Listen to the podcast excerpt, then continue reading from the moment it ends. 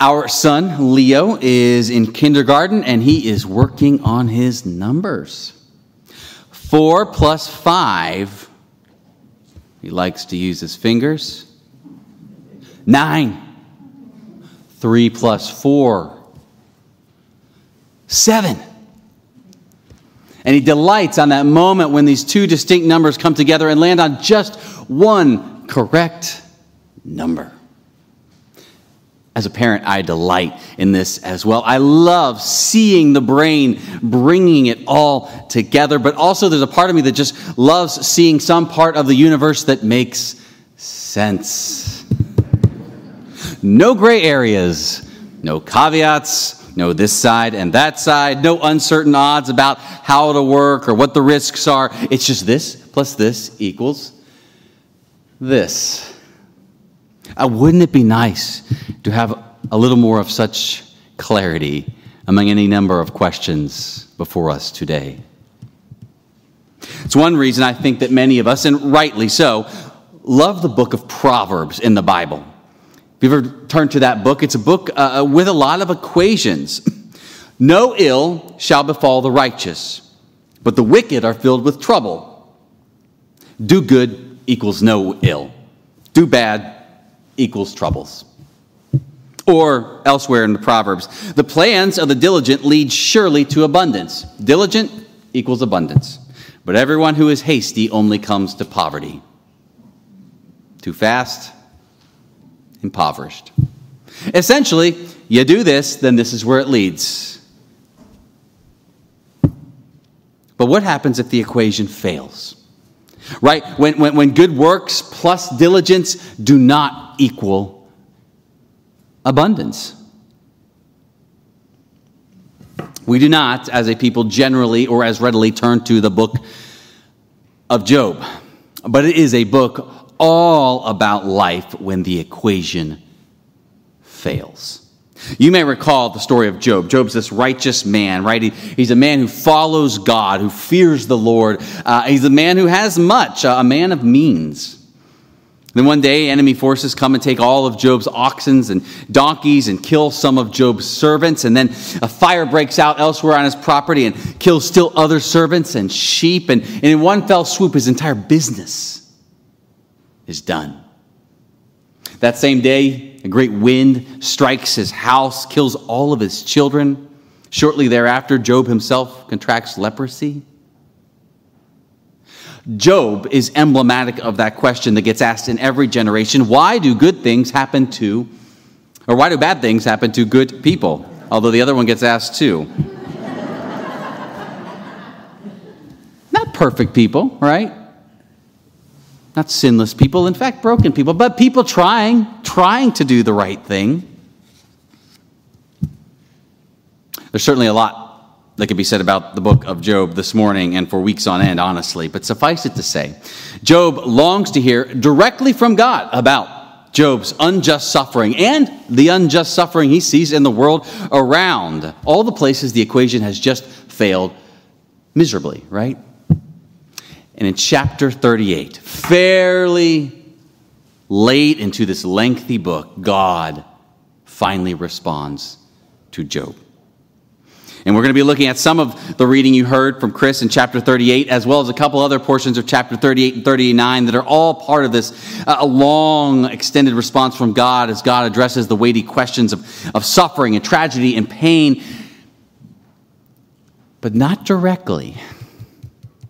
Not by answering all of Job's questions about why. God leans in me and begins, You heard, Where were you when I laid the foundation of the earth? Tell me if you have understanding. Who determined its measurements? Surely you know. Or who stretched out the line upon it, the measuring line for designing the earth? Rather abruptly, Job is taken from his suffering, his questions about suffering, to this consideration of the very foundation of creation. And there, God is speaking of God's self in the terms of a master builder who carefully determines the measures of creation, surveys it just so. Who, who among us has, has known one of those confident engineer or contractor types? Right? They know they've measured it and, and they're right. God speaks as one like that. God's math has accounted for the biggest and smallest parts of the blueprint. Then God moves from the foundation of the earth to the sea. In the ancient world, the, the sea was representative of the chaotic and evil forces of the world. Who knit the sea together behind the doors?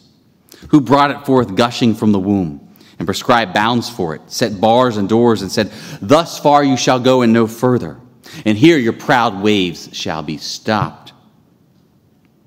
Now God speaks as one who, who has knit the sea together and, and, and is the midwife who brought forth the sea and then set limits. Job, I am in total control of the sea, who is a babe to me. God then has Job consider, uh, takes Job out to the middle of nowhere, this desert area where there are no people at all. And God points out how rain falls on this vast area that no one ever sees or even considers, and yet God has remained mindful of that which is not even on our radar. What do you make of that, Job? No answers to suffering, not even really addressing the suffering questions in a way that, that, that, that seems callous. But what is given invites the beginnings of a reframing. If I've been this precise about creation, this attentive to the unknown and forsaken places, even, what might this mean for suffering?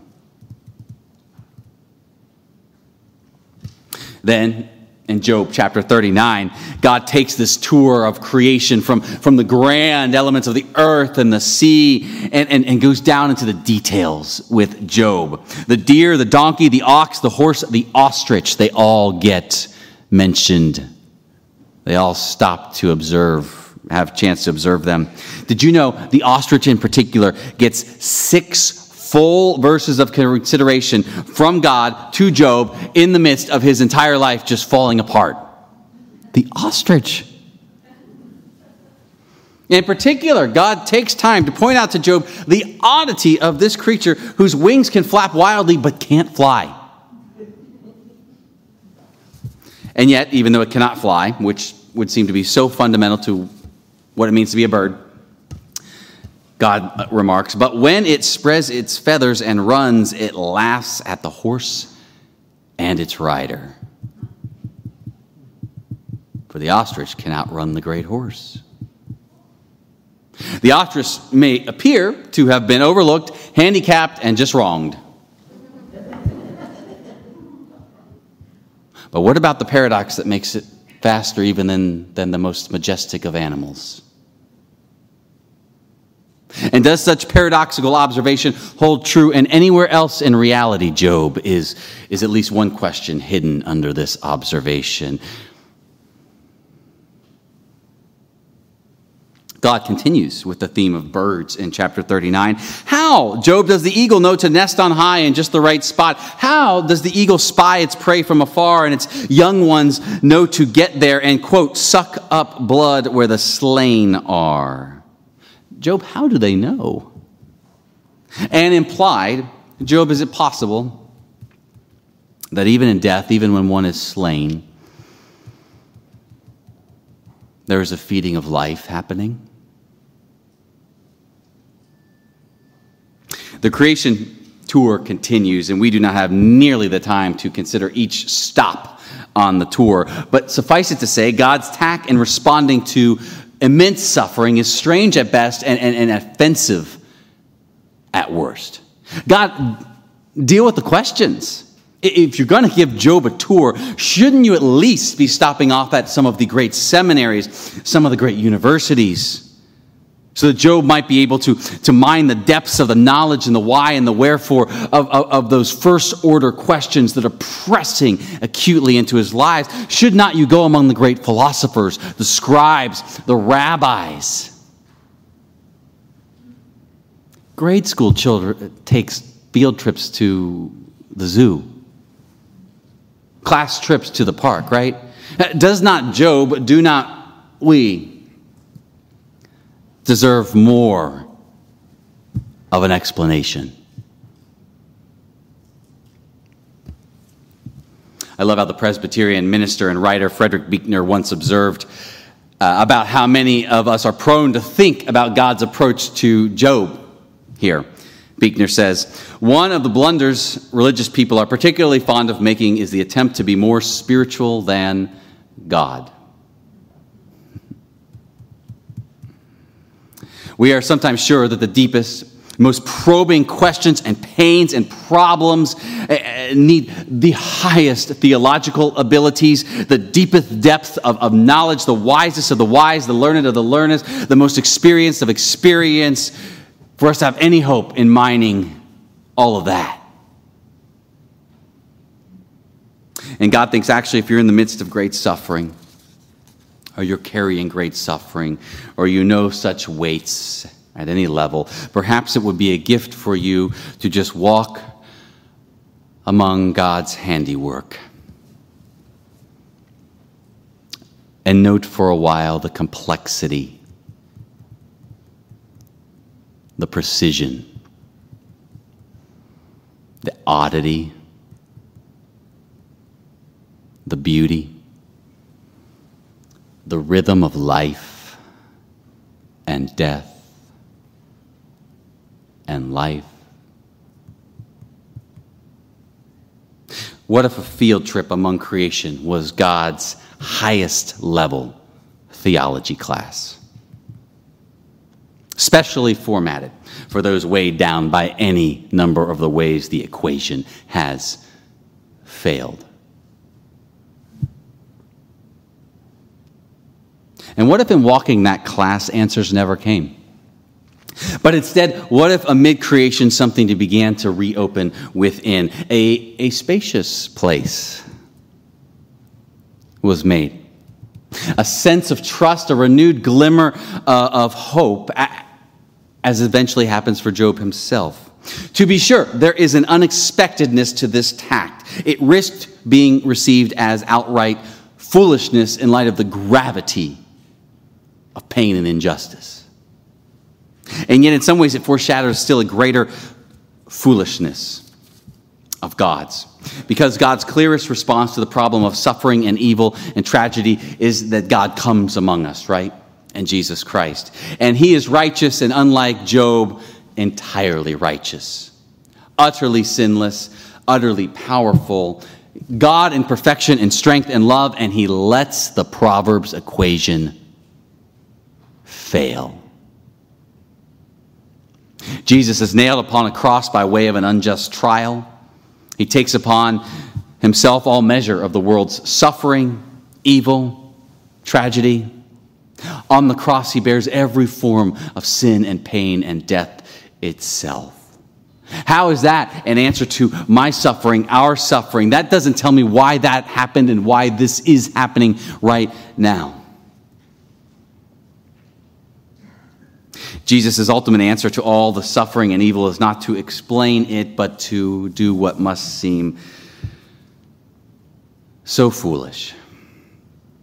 To be utterly righteous and good and choose to experience the full depth of our suffering and justice, tragedy.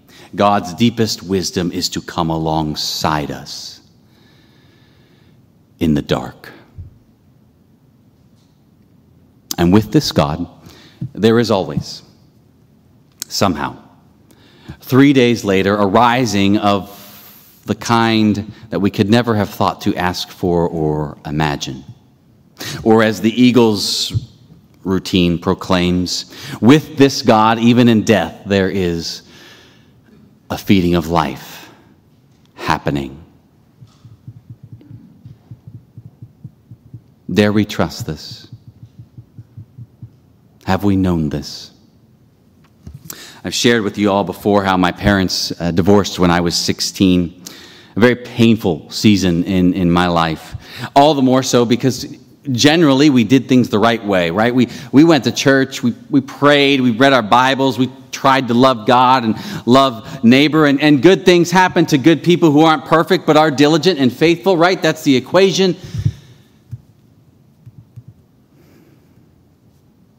Was the first time I ever felt the equation fail abjectly. painfully. I had a good friend from church and from school who I've also talked about before named David. And his parents had this lodge about two hours outside of Cincinnati, where I grew up in, in the farmlands of Kentucky. And since we just learned to drive, we'd go to this lodge every uh, couple months. We'd build a fire outside. We'd cook up dinner. We'd hang out. We'd talk or not talk, bring up the divorce or not. Truth is, I can't remember many of the words that were shared on those nights. I can barely remember the really the, the lodge itself, the look, the layout. I remember at this point two things. How very dark it was, and how very bright it was. Far removed from the urban suburban realm, have you ever seen the night sky blanketed with stars? And my friend, the gift of an empathizing presence, offering no explanations but bearing my suffering. And that brightness amidst the dark it carried. David's friendship was, instrument, was an instrumental reason I eventually sh- chose Davidson College, where he also attended. It was instrumental uh, to the reason I chose to take a class my freshman year called Letters and Thoughts of Paul because I wanted to learn more about this God. It was in that particular class that I met this young woman named Michelle, with whom I have been married these last 17 years. None of this directly answers the questions or pain around the divorce? Not at all. No amount, I think, of any of our stories answer the cries, the hurts, the failed equations we have known that we live with, that we are living with. What we are assured of is that with our God, the barren places, not even on our radar, are getting rain. The overlooked and the wrong and the wronged they're blessed with more strength than we realize.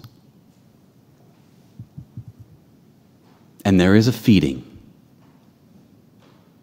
and death. And sometimes these strange truths that, that do not seem to add up in the least, most of the time, are best seen afresh by taking a trip in God's creation. Might a hike be in order for some of us this week?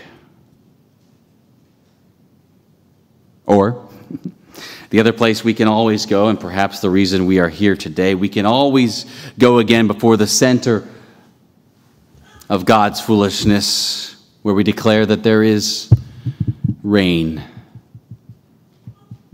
among the barren, the overlooked and wronged, far stronger than we realize. And there is there is a feeding in death. Amen.